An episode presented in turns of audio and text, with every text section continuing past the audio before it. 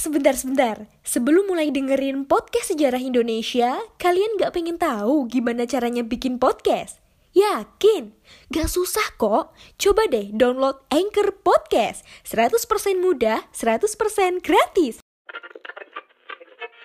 G30S Gerakan 30 Sep Eh, bukan.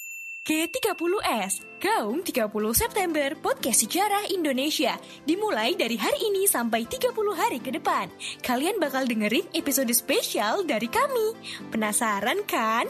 Pokoknya dengerin deh Podcast Sejarah Indonesia. Dalam G30S adalah Udah, orang-orang Yunani Romawi yang biasa berkumpul di museum kuil pengetahuan museum yang tadi dia datang membawa oleh-oleh dari suatu negeri yang kaya raya yang disebut dengan Eritrasa. Mana itu Eritrasa? Oh, negeri emas, negeri perak. Mana? Ternyata itu Indonesia. menarik nggak sih Bu tentang arkeologi? Kalau kalau di bayangan saya kan dulu ketika belajar arkeologi itu ngorek-ngorek tulang, cari sesuatu kayak gitu-gitu, ekskavasi dan yang lainnya kayak gitu. Kebetulan saya adalah bukan arkeologi lapangan. Oh, saya arkeologi. adalah arkeologi akademisi. Oh ya. Bedanya kalau arkeologi lapangan seperti Balar, Hmm. BPCB Iya. itu Balar itu balai arkeologi yang memang betul-betul dia meneliti Puslit Arkenas, Pusat Perintah Arkeologi Nasional. Hmm, hmm, ya. Itu orang lapangan. Nah, kebetulan saya akademisi jadi menggunakan data-data mereka Hmm. yang kemudian saya memberikan satu interpretasi di dalamnya. Jadi Oh. akademisi itu jauh apa? Ya seperti sekarang saya mungkin Mas Taufik pernah membaca juga tulisan orang tentang pesisir Jawa, Batang dan sebagainya, tapi saya istilahnya dalam nggak kurang lakon karena Oh. akademisi itu kan teori pisau analisanya yang dia punya. Iya iya Jadi, iya iya. seperti saya walaupun apa kajiannya S3 saya itu tentang tinggalan Hindu Buddha di Batang Iya. tapi saya teori yang saya pakai adalah teori-teori kekinian arkeologi landscape. Hmm. jadi bukan landscape arkeologi jadi bentang lahan arkeologi bukan. Tapi arkeologi landscape yang itu adalah pisau analisa kekinian untuk perspektif arkeologi metodologi yang lebih maju Iya, iya, Artinya seperti konstruksi dekonstruksi kalau di sejarah Iya, iya. Nah, Berarti- gitu. Gampangannya Bu Uvi itu ibaratnya kayak mengolah apa yang ada di lapangan untuk dijadikan Iya. ini loh kayak gini gitu. ya keuntungan saya karena tadi saya dari sejarah Ya. orang sejarah kan punya kebiasaan dia setelah mengumpulkan data Ya. entah data itu peristiwa masa lampau itu sebagai kisah atau sebagai fakta Hmm. tapi pada berikutnya sejarawan tidak boleh memasukkan peristiwa itu sebagai kisah karena banyak mitos banyak cerita Oh, ya. Apalagi di Hindu Buddha Ibu ya. ya ya maka perlu apa disebut dengan sumber, Sumber. untuk supaya tidak hoax tadi Iya. maka sumbernya tadi untuk Hindu Buddha adalah prasasti Hmm. dan jangan dikatakan bahwa arkeologi itu tidak sampai pada ranah kolonial Hmm. loh kita bisa melihat tadi arsip-arsipnya dan Hmm. itu kan juga dari Bahasanya bahasa Iya, Belanda iya, juga bahasa dan yang Belanda ah. itu jadi eh, seperti itu sebenarnya eh, saya juga mau ini ya punya satu jangan sampai orang belajar sejarah itu cuman berangkatnya itu dari kepala sampai pusat doang. Keterusin. Akhirnya pusat juga sampai kaki. Kaki. Nah yang pusat sampai kaki sampai reformasi dan sebagainya sampai tekan kita ide-idenya kan dulu tadi. Iya. Tapi saya katakan kepalanya dari kebangkitan dan Hmm, semuanya se- seperti itu artinya dari pra- prasejarah. Ini loh Mas Taufik. Saya tuh bangganya jadi orang Nusantara. Kita punya sejarah itu bukan seperti sejarahnya orang Amerika, Iya. Mm-mm. bukan sejarahnya orang Australia yang tidak punya nenek moyang. Iya iya iya. Tapi sejarahnya bangsa Indonesia punya stemma akar nenek moyang. Hmm, iya. Sehingga kita ngomong mana akar sejarahmu? Ya udah masalah pribumi yang ada di Nusantara. Tapi Itu kalau dia. orang Amerika mau ngomong mana mana mahrum apa pribumimu? Dia pakai apa orang India, Indian. di Australia orang aborigin. Aborigin. Sehingga trennya sejarahnya orang Amerika itu lebih cenderung ke antropologi. Oh, Dan ya. sejarahnya orang Australia lebih ke antropologi. betul betul. Tapi sejarah Indonesia kiblatnya ke Eropa yang memang nenek moyangnya ada. Ada. Nah, ini yang apa kembali lagi peristiwa pada masa lampau kritik sumber Dari sumber. Indonesia kuno tadi sebagai momok dihindari padahal bagaimana kita mau membuktikan kalau kita itu memang punya akar Ada Ini nenek moyang itu keluar. ada, ya, ya, ya. bahasa apa prasasti itu, Nah, prasasti pun juga ti- tidak tiba-tiba ada yang bahasa Belanda, apa bahasa Belanda, bahasa Jawa, Ya. ada yang eh, ini Jawa awal sebelum Jawa kuno. apa, Palawa, Palawa, betul. Pranagari lah gitu kan memang perlu itu bisa dihitung dengan jari lah itu yang Hmm. udah saya tertantang ahli epigrafi di Indonesia tidak ada dan sekarang alhamdulillah saya juga sebagai ketua epigrafi Komda Jateng Oh. provinsi. Oke teman-teman, kita nemu orang yang tepat. Kesempatan kali ini luar biasa. Ya, Saya penasaran bu. bahwa itu kita ngomong itu jangan asal ada buktinya gitu loh lah. Iya. Buktinya ini yang dihindari oleh sejarawan untuk ditelaten untuk dibaca ini. Padahal kalau kebuka luar biasa banget ya bu. Saya, saya penasarannya tuh kan tadi sumber-sumbernya ada dari bahasa Belanda, ada dari bahasa Jawa, Palawa dan yang lainnya. Kok Bu Vi bisa tahu?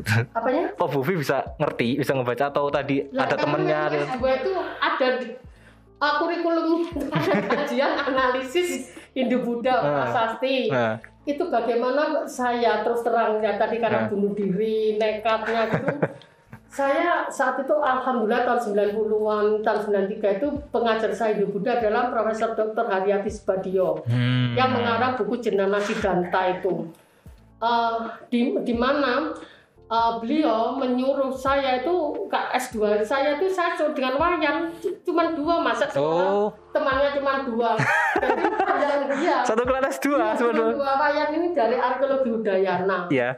ah, wayan kalau A saya harus bisa A tapi saya juga nggak bisa ya Iya. istilahnya gitu dalam artian ya sudah kadang-kadang penilaian itu namanya manusia ya kadang-kadang kalau wayan A saya cuma amin kalau wayan B ya gitu dan jadi ya jujur itu saya tantangannya kemudian kalau saya disuruh Bu Haryati Subardio itu ke museum belajar dulu itu di Museum Nasional itu bagian belakang itu sampai sekarang itu ya tempat prasasti-prasasti besar nggak tahu kalau yang sekarang Di Museum Nasional, nasional, Nasional ya. museum gajah itu di bagian belakang. Nah. Jadi coba itu kamu Ufi sama Wayan cari prasasti itu baca. Ya memang prasastinya banyak, tapi kan bahasanya belum itu beda. Ada yang Ah. huruf Palawa paling su- sulit, bahasa Jawa kuno, ada bahasanya Jawa zamannya Balitung juga beda lagi. Oh. Jawa Tengahan lah kan itu aduh lah sudah sama Wayan waduh gimana ya Wayan sudah baca aja yang Tamra Prasasti yang jelas tulisannya karena Tamra Prasasti itu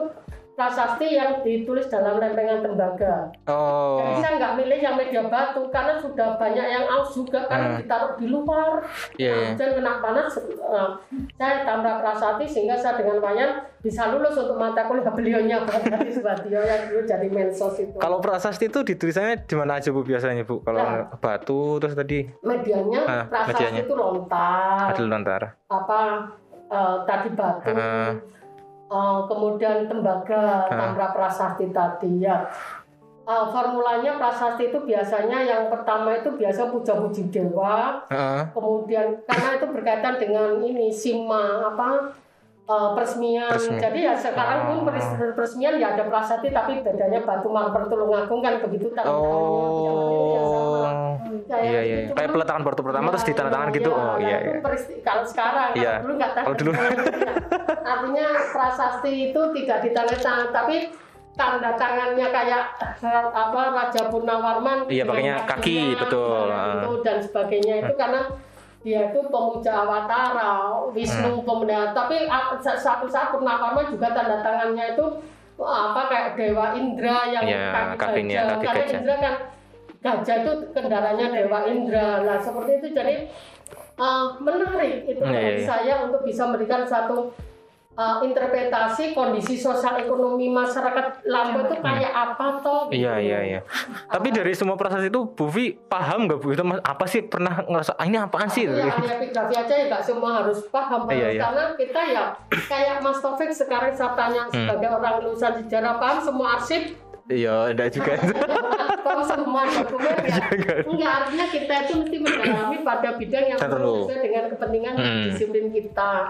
Itu kemudian eh, tadi saya eh, kajiannya tak- karena saya tadi ada latar belakang sejarah Hmm. sehingga saya sendiri pada waktu S2 pun eh, pembimbing saya Profesor Edi Sediawati itu memberikan tantangan saya. Eh, Alhamdulillah saya bisa menjawab tantangan beliau tentang eh, perbedaan gaya relief gaya wayang yang ada di Jawa Timur dengan relief yang ada di Jawa Iya. Tengah. Terus kemudian sculpture-nya gayanya. Nanti uh, etapa lain aja yang mungkin saya Oh, apa bagaimana uh, sculpture barelief, relief dan demi relief itu di apa di apa bisa kita membaca Iya. Uh, seperti itu Matola. Itu tadi. Jadi kalau Mas Taufik uh, tanya kenapa sama masuk arkeologi ya karena itu tadi di samping itu saya melihat memang ahli epigrafi arkeologi itu bisa di, di- dengan Hitung jari, tangan sih. gitu loh artinya nggak Iya. seperti maaf ya maaf ini bukan disiplin ilmu yang seperti yang tadi yang asik memikirkan duniawi kan banyak yang jurusan-jurusan itu tapi sejarah arkeologi itu kan jurusan sejarah yang apa jurusan-jurusan yang sudah tidak lagi memikirkan tapi Sekarang. ya tapi dia apa? Cerdasnya.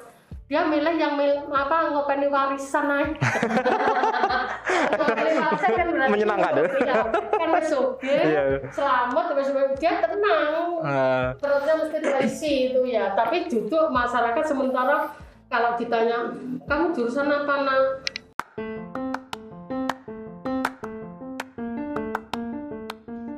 Halo Sobat Poseidon, kalian pasti sudah tidak asing lagi dengan Anchor. Yap, aplikasi penyedia jasa untuk para podcaster pemula dan juga pro. Buat kalian yang pengen mulai nge-podcast, langsung download aja Anchor di App Store ataupun di Play Store.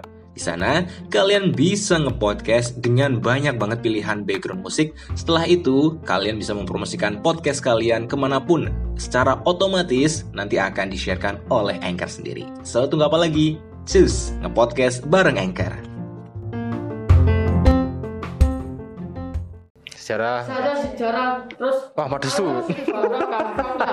padahal itu tadi kembali lagi belajar sejarah itu tidak hanya menceritakan peristiwa masa lampau Mm-mm.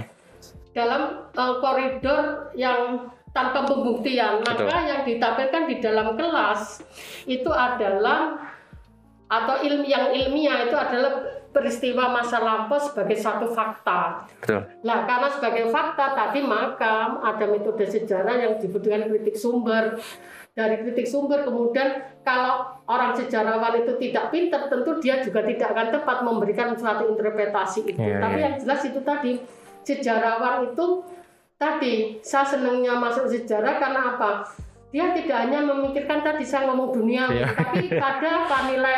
Nah tadi tujuan sejarah itu adalah kita tidak hanya mendapatkan pengetahuan, tapi nilai-nilai dari peristiwa masa lalu value-nya yang, kena ya Bu, yang ya perlu. Heeh. Jadi guru sejarah juga nggak gampang Taufik jangan enak loh. Karena yang namanya guru sejarawan itu bagaimana bersama-sama siswa setelah transfer pengetahuan transfer knowledge Hmm. bisa menggali nilai-nilai dari peristiwa Ya, itu. ya. sehingga dia mengapa saya ngajar prasasti misalnya saya ngajar kutai. Saya tidak mengha- mau- mengharapkan siswa saya itu menghafal Mbak Ika Mas Taufik menghafal enggak. Tapi saya kaitkan untuk bisa nanti pada muaranya pada nilai saya bisa mengimajinasi konstruksikan pada mereka. Katakanlah misalnya gini siapa yang menulis Yupa itu? Kan Iya, Mula Warman. abad 4 tapi saya yakin bahwa Mula Warman itu tidak seketika bisa uh, menulis prasasti karena prasastinya itu kan huruf Pallawa. yang tidak sembarang orang bisa menguasai. Dari mana? Akhirnya muncul itu tahu ya Brahma Brahma nggak punya uang kok siapa yang mem- mengantarkan bahasa Pallawa sampai Nusantara jadi seperti Iya, iya, itu iya, iya, iya. Akhirnya ma- siswa saya suruh pecah pikirannya lagi. Terus kemudian kalau dia sampai bisa mendatangkan para brahmana dari India, tentunya miskin apa kaya saat itu Hmm. kaya misalnya gitu. Terus saya eh, tentunya kekayaannya dia diperoleh dari mana? Dia nulis, dia namanya Aswawarman.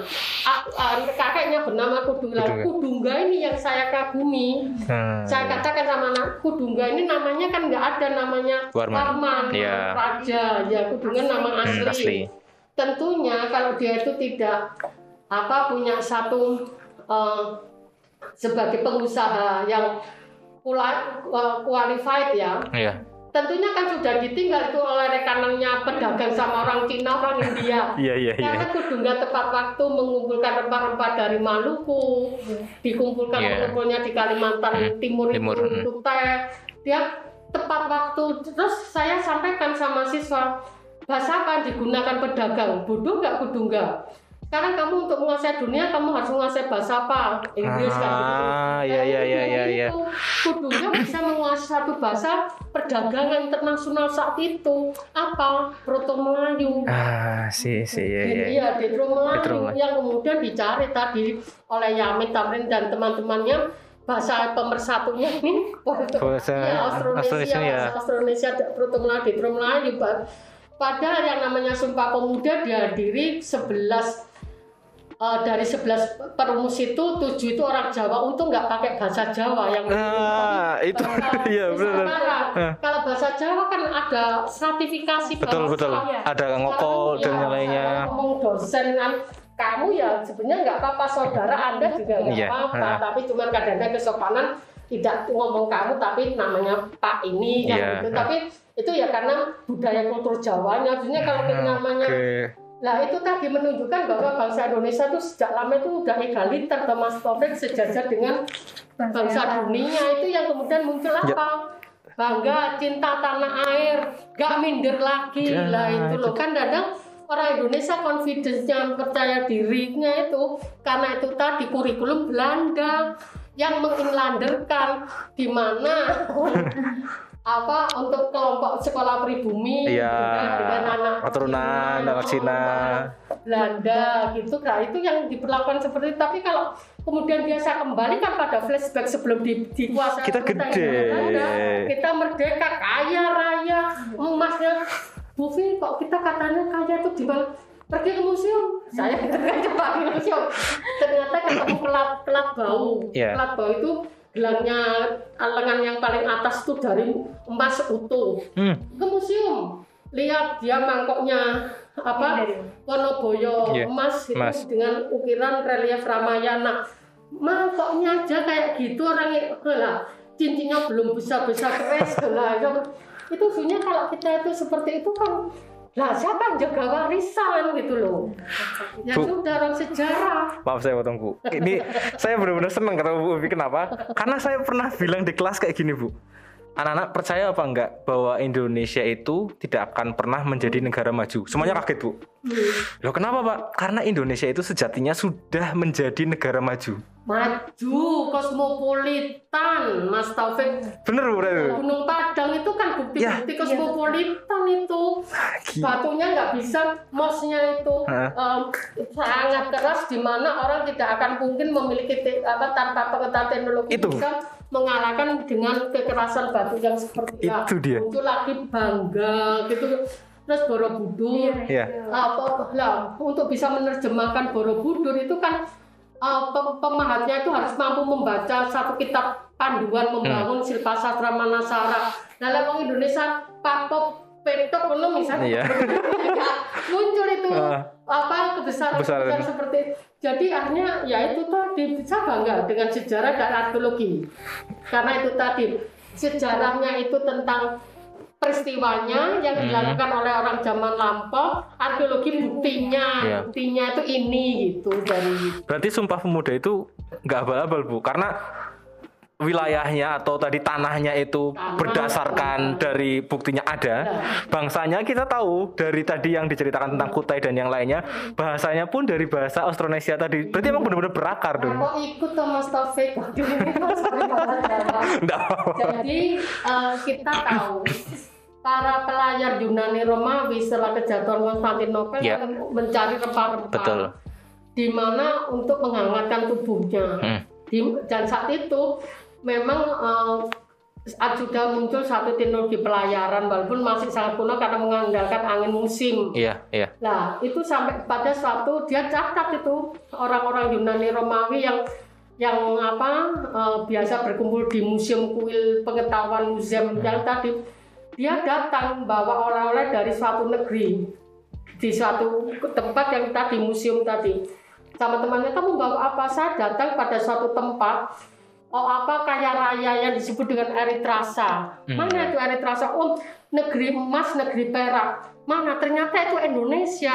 Dan pelajaran geografi kita itu tidak pernah menuliskan nikel. Mesti 10 besar lah. Eh. tembaga besi. Mesti 10 besar pro- apa eh, Produknya. ininya apa eh, sumber daya mineralnya itu terbanyak di dunianya itu 10 besar Iya. gitu loh Mas Taufik lah. Ini kan memang tidak tidak apa tidak dipungkiri loh itu catatan tertulis kok. Hmm. Iya, iya, iya. Eritrasa terus dia nyebutkan Krisikora negeri perak, Hmm. Agrikora negeri emas. Lah kok kita sekarang orang merdeka tuh sudah merdeka kok nggak saya membayangkan bahwa kalau kita itu betul-betul menguasai apa yang tadi Iya, iya. surga kita, Iya. kita nggak usah nawar kudung kok Mbak nggak usah di- Iya, Nggak, apa kudung harganya dua puluh ribu masih di apa Dinyang gitu. ya karena kita itu tadi nggak ada mas apa kita menguasai mungkin satu satu orang satu jiwa itu satu ton emas nah ya Wah, satu orang satu ton emas itu. Ya, itu yang disadari oleh Soekarno toh Iya, iya, iya. iya. jangan se- melupakan sejarah. Sejarah. bukan meninggalkan sejarah ya melupakan, Melupakan. sejarah Wah, jas nah merah. jas merah Ya, itu karena Soekarno membaca bagaimana pentingnya sejarah Ah, ah. dan bahkan dia juga memberikan satu eh, apa peringatan. Ba- ba- ba- banyak eh, orang-orang eh, ini ya yang arif bijaksana mengatakan mengatakan bahwa dari pengalaman-pengalaman empiris mereka untuk bisa menjatuhkan suatu atau melenyapkan suatu bangsa itu dilenyapkan sejarahnya. Karena itu tadi kalau tidak ada seperti saya tadi maaf ya Mas Iya. Taufik bukannya saya yang ngopeni warisan lah terus kemudian tadi eh, sejarah saya kemudian lenyap Ah, Nah, iya, iya, lenyap iya. karena tadi saya apa lenyap itu tadi saya jual ke luar negeri Iya, iya, iya, iya. karena arsip-arsip saya kitab-kitab saya saya jual saya Hmm, ya sudah bagaimana kita mau membuktikan karena kita kaya Iya, ka- karena memang di berita-berita yang lalu pun sempat saya baca ya Bu di salah satu kanal berita. Iya, enggak, Bu. Eh, kebetulan saya baca di salah satu kanal berita, itu beritanya kayak gini, Bu. Memang eh, apa? sumber-sumber sejarah kita atau bukti-bukti sejarah kita itu kan banyak disimpan di Belanda ya waktu waktu zaman Orde Baru itu. Nah, terus kemudian orang-orang Belanda tuh bilang seperti ini, Bu. Di, di artikel itu tulisannya adalah bisa saya kembalikan kepada Indonesia, tetapi pertanyaannya adalah apakah orang Indonesia itu bisa menjaga